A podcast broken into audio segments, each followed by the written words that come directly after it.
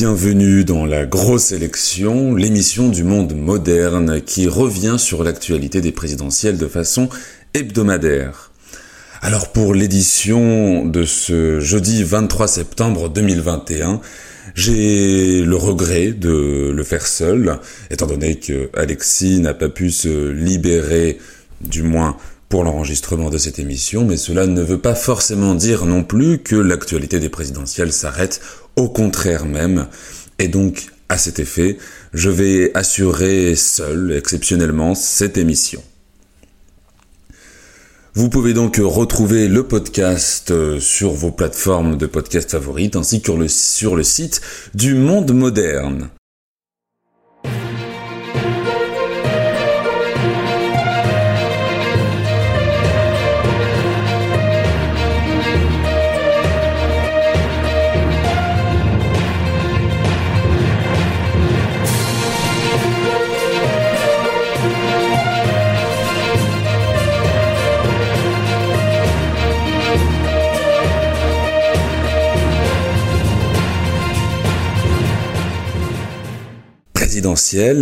Et pas des moindres, puisque nous avons Antoine Waechter, enfin Waechter, j'ignore tout à fait comment cela se prononce, un ancien élu écolo, ou du moins militant du parti écologiste,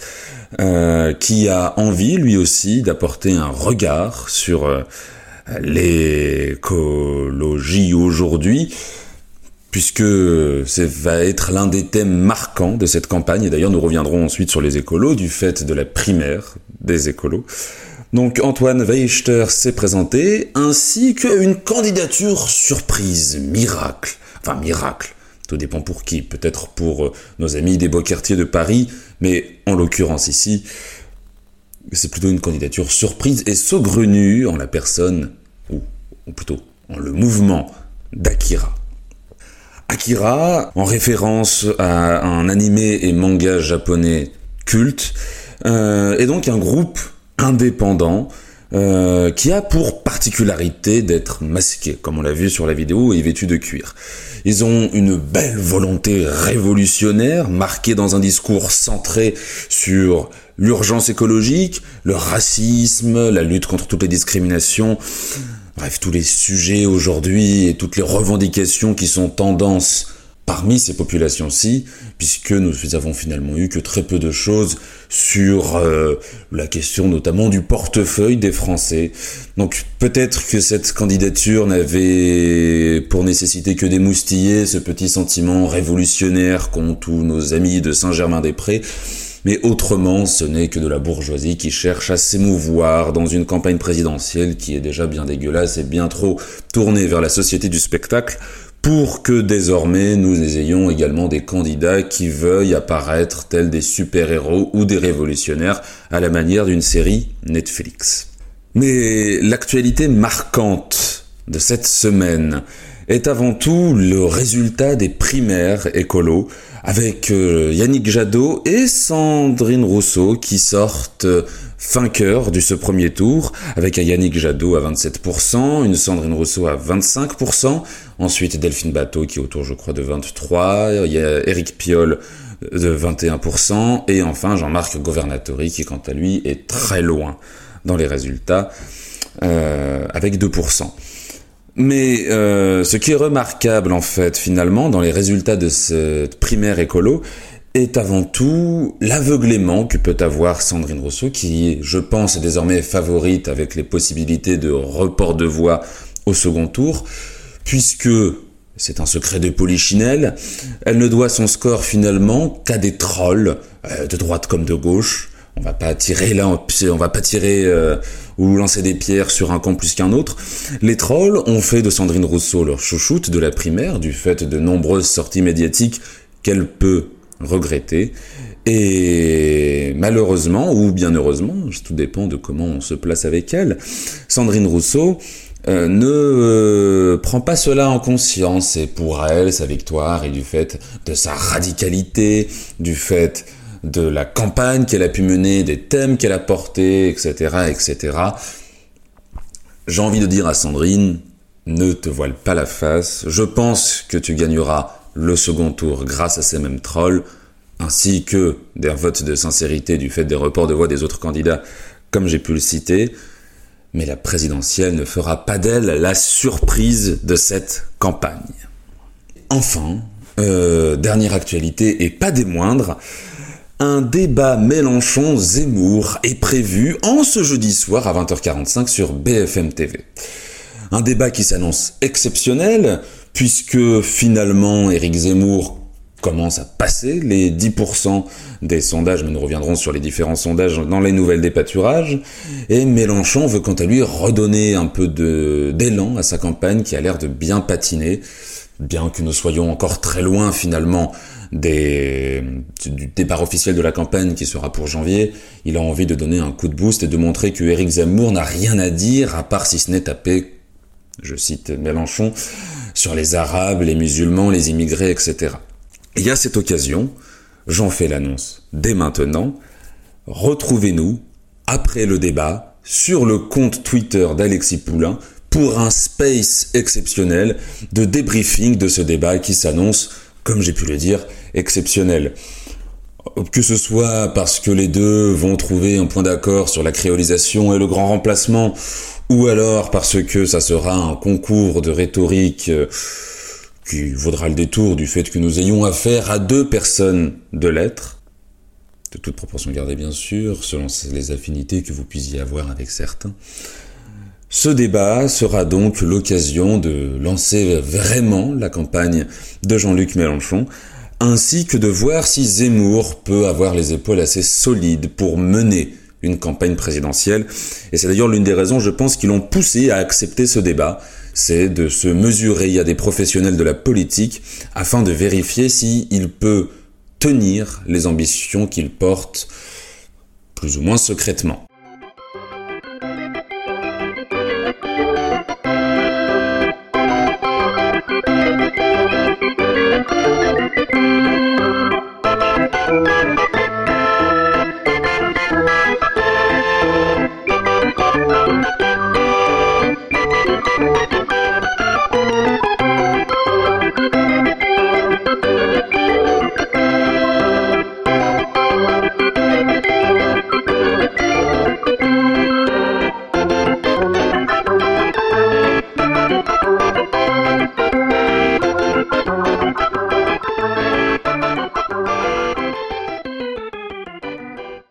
Alors, si nous avions dit la semaine dernière que nous ne ferions pas des nouvelles des pâturages, parce que aujourd'hui il est très impertinent de faire des sondages pour diverses raisons, que ce soit parce que nous sommes trop tôt dans la campagne, parce que nous avons aujourd'hui des candidats déclarés dont on n'a pas la certitude qu'ils auront leurs 500 parrainages à l'issue de cette période de parrainage. Un sondage a quand même porté notre intention, puisque un sondage Harris Interactive a, pour la première fois, crédité Éric Zemmour à 10%. Et un autre sondage paru après, dont je n'ai plus les références malheureusement, l'a lui monté à 11%. Cela veut dire que, bien qu'aujourd'hui les candidats n'aient pas de programme et soient surtout... Alors, en cette semaine du 23 septembre, de nouveaux candidats se sont déclarés aux élections. Du propos politique, comme on atteste la polémique sur les prénoms qui ne méritent même pas que l'on s'attarde dessus parce que montés de toutes pièces par les médias et inapplicable en l'espèce en France si on reste dans la CEDH et dans l'Union européenne, espace dont Éric Zemmour ne veut pas sortir. Éric Zemmour, mine de rien, arrive à convaincre, alors peut-être que c'est grâce à sa tournée pour la promotion de son livre, mais Éric Zemmour arrive à dépasser des candidats de gauche, de gros partis, c'est-à-dire le Parti Socialiste, il est même devant les écolos ou Jean-Luc Mélenchon, d'où l'intérêt doublement porté dans le débat, et siphonne finalement aussi bien des voix à Marine Le Pen qu'au candidat prévu des Républicains, ce qui témoigne que ces sondages peuvent apporter de la crédibilité auprès d'Éric Zemmour pour définitivement se lancer, bien que nous attendions encore une fois de voir s'il va le faire ou pas, puisque monsieur entretient le mystère pour faire monter les enchères autour de lui.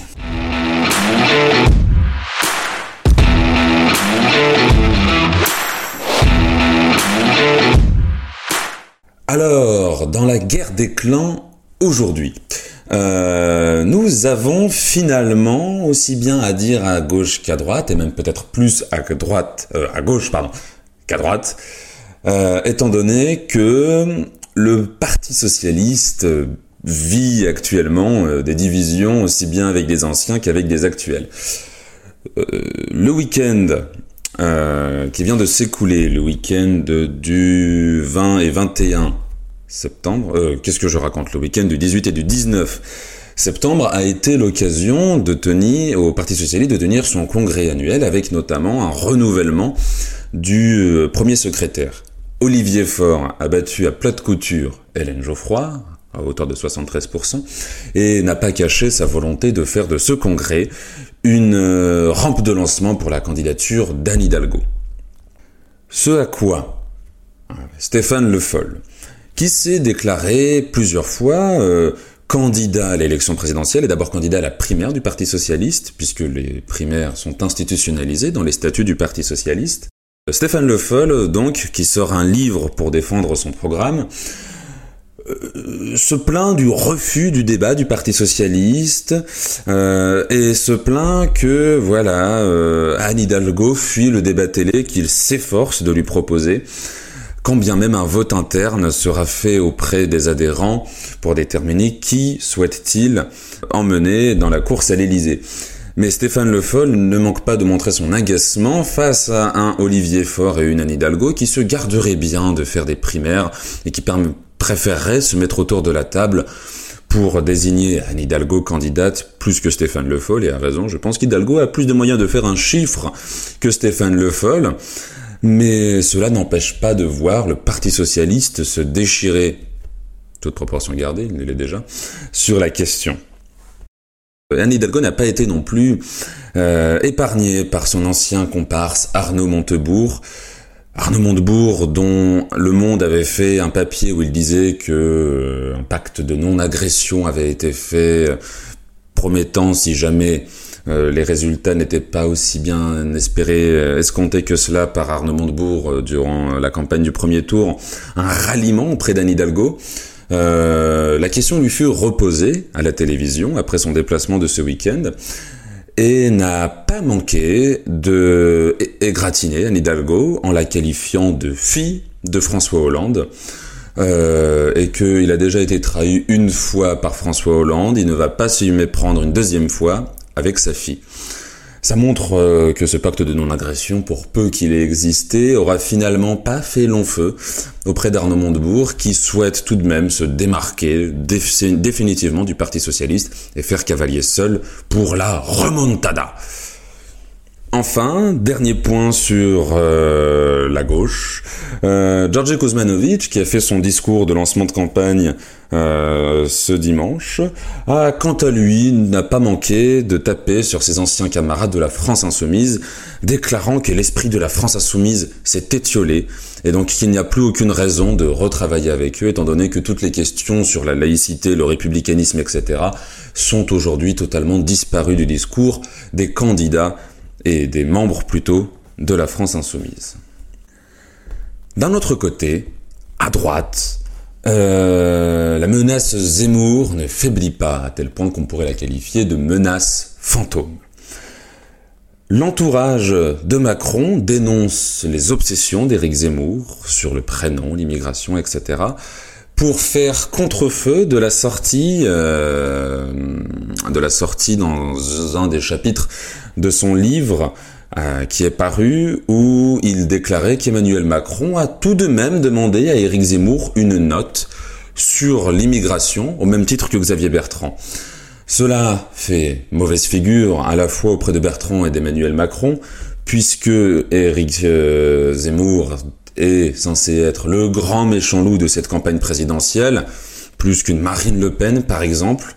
et sa candidature chimérique accouplée à cette sortie médiatique font qu'il faut faire des contre-feux pour montrer que nous sommes quand même plus gentils et plus souples que l'ex-chroniqueur de CNews sur ces questions d'immigration. D'où le fait que de part et d'autre, on essaye de faire contre-feu, on essaye de se différencier d'Éric Zemmour, de se centriser, même si c'est un mauvais terme puisque la candidature de Zemmour est une gigantesque fenêtre d'Overton pour asseoir des termes plus durs sur la droite. Cela n'a pas manqué également auprès du rassemblement d'Oser la France, le mouvement de Julien Aubert, député Les Républicains, qui a montré la fracture avec Xavier Bertrand, qui n'est pas venu car pas invité, et le durcissement du discours des candidats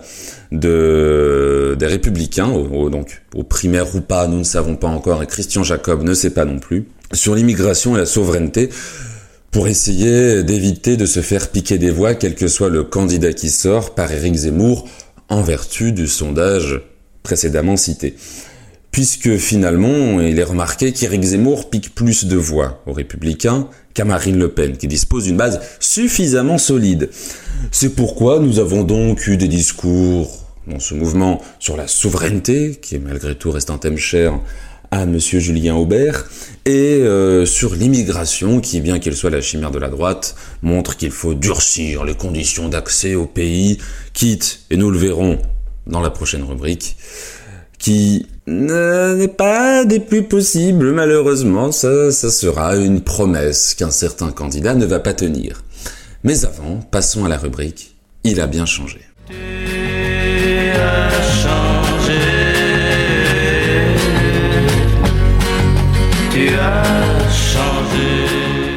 Alors, pour cette rubrique « Il a bien changé », j'ai une personne et demie à faire valoir. Alors, je vais commencer par la moitié, c'est Barbara Pompili, ancienne adhérente et même ancienne cadre du parti Europe Écologie Les Verts, qui a fait campagne auprès des précédentes primaires de ce parti pour différents candidats, ou pour elle-même, je crois, de souvenir, et qui donc a déclaré que les Verts ne sont pas prêts à gouverner. Alors, étant une ancienne transfuge d'Europe Écologie Les Verts, aujourd'hui dans un gouvernement En Marche qui a démontré que leur capacité à gouverner n'était pas non plus des plus exceptionnelles, au contraire même, faire un tel volte-face et montrer que finalement avoir fait campagne pour quelque chose auquel on ne croit pas aujourd'hui montre toute la consistance de notre cher ministre de la Transition écologique en dépit de ses engagements passés. C'est un renoncement total de la part de Madame Pompili, et on espère qu'elle renonce même à briguer un nouveau mandat de député en 2022. Mais l'autre personne qui nous intéresse finalement aujourd'hui est Arnaud Montebourg, qui a déclaré ne pas être souverainiste. C'est assez paradoxal de la part d'Arnaud Montebourg, étant donné que lui-même, il y a quelque temps, se définissait comme souverainiste, partisan du « Made in France », disait qu'il fallait parfois ne pas forcément se conformer à certaines normes bruxelloises. Et Arnaud Montebourg, donc, aujourd'hui, ne se dit plus souverainiste et se dit totalement partisan de garder le cadre européen pour certaines choses, car l'Union européenne est une alliance qui nous rend plus forts. Alors, sachant qu'aujourd'hui on se sent lâché de toutes parts par nos alliés européens dans le durcissement des relations internationales avec les États-Unis du fait de l'histoire de la crise des sous-marins australien, c'est tout de même assez amusant de voir Arnaud Montebourg, chantre du Made in France, qui doit savoir que la chute industrielle dont il veut organiser la remontada résulte en partie de la libre circulation des marchés, des capitaux, des marchandises, des capitaux, des personnes, etc. C'est tout de même un sacré revirement à 180 degrés qu'a fait Montebourg avec cette sortie, ou plutôt même un grand écart, essayant de joindre deux bouts. Alors je lisais sur certains tweets que c'est peut-être une taquilla qui est faite par l'ami Montebourg. Espérons-le, si jamais nous souhaitons peut-être retrouver un peu plus de souveraineté sans forcément qu'elle serve à changer les prénoms des nouveau-nés et à ne pas nous donner la possibilité d'accueillir des gens qui sont dans le besoin en sortant d'une Cour européenne des droits de l'homme qui... finalement, est plus nécessaire, et c'est l'instant où nous allons passer à la promesse qu'il ne va pas tenir.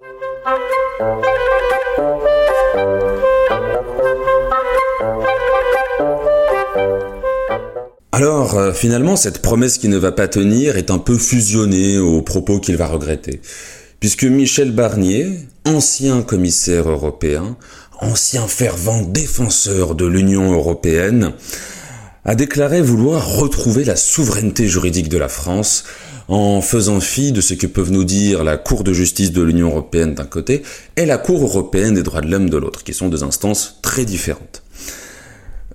C'est très paradoxal puisque donc un ancien commissaire européen qui d'un coup tourne totalement le dos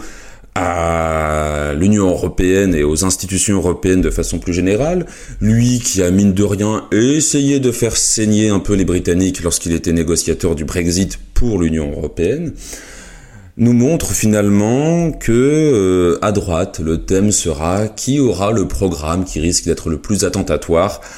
à nos libertés fondamentales, à nos droits fondamentaux, à finalement nos droits de l'homme, dont pourtant nous aimons nous faire les chantres et en nous surnommant pays des droits de l'homme. C'est une preuve que la chimérique candidature du Z, comme il se plaît à être surnommé, fait un glissement très à droite de la droite dite républicaine, en dépit de leur volonté de se différencier d'Éric Zemmour et de se modérer par rapport à lui. C'est quelque chose de très dramatique d'assister à de tels revirements tout simplement par appât du gain électoral. Et Michel Barnier n'est pas sans savoir que vouloir rester dans l'Union européenne et se détourner des jurisprudences de la Cour européenne de la Cour de justice de l'Union européenne est quelque chose de très difficile, puisqu'impossible. Tandis que se détourner de la jurisprudence de la Cour européenne des droits de l'homme montre que finalement, pour gagner des voix, on peut être les individus les plus inhumains possibles. Et c'est donc synonyme finalement que cette campagne sera celle de l'outrance, de l'exagération et de l'abject.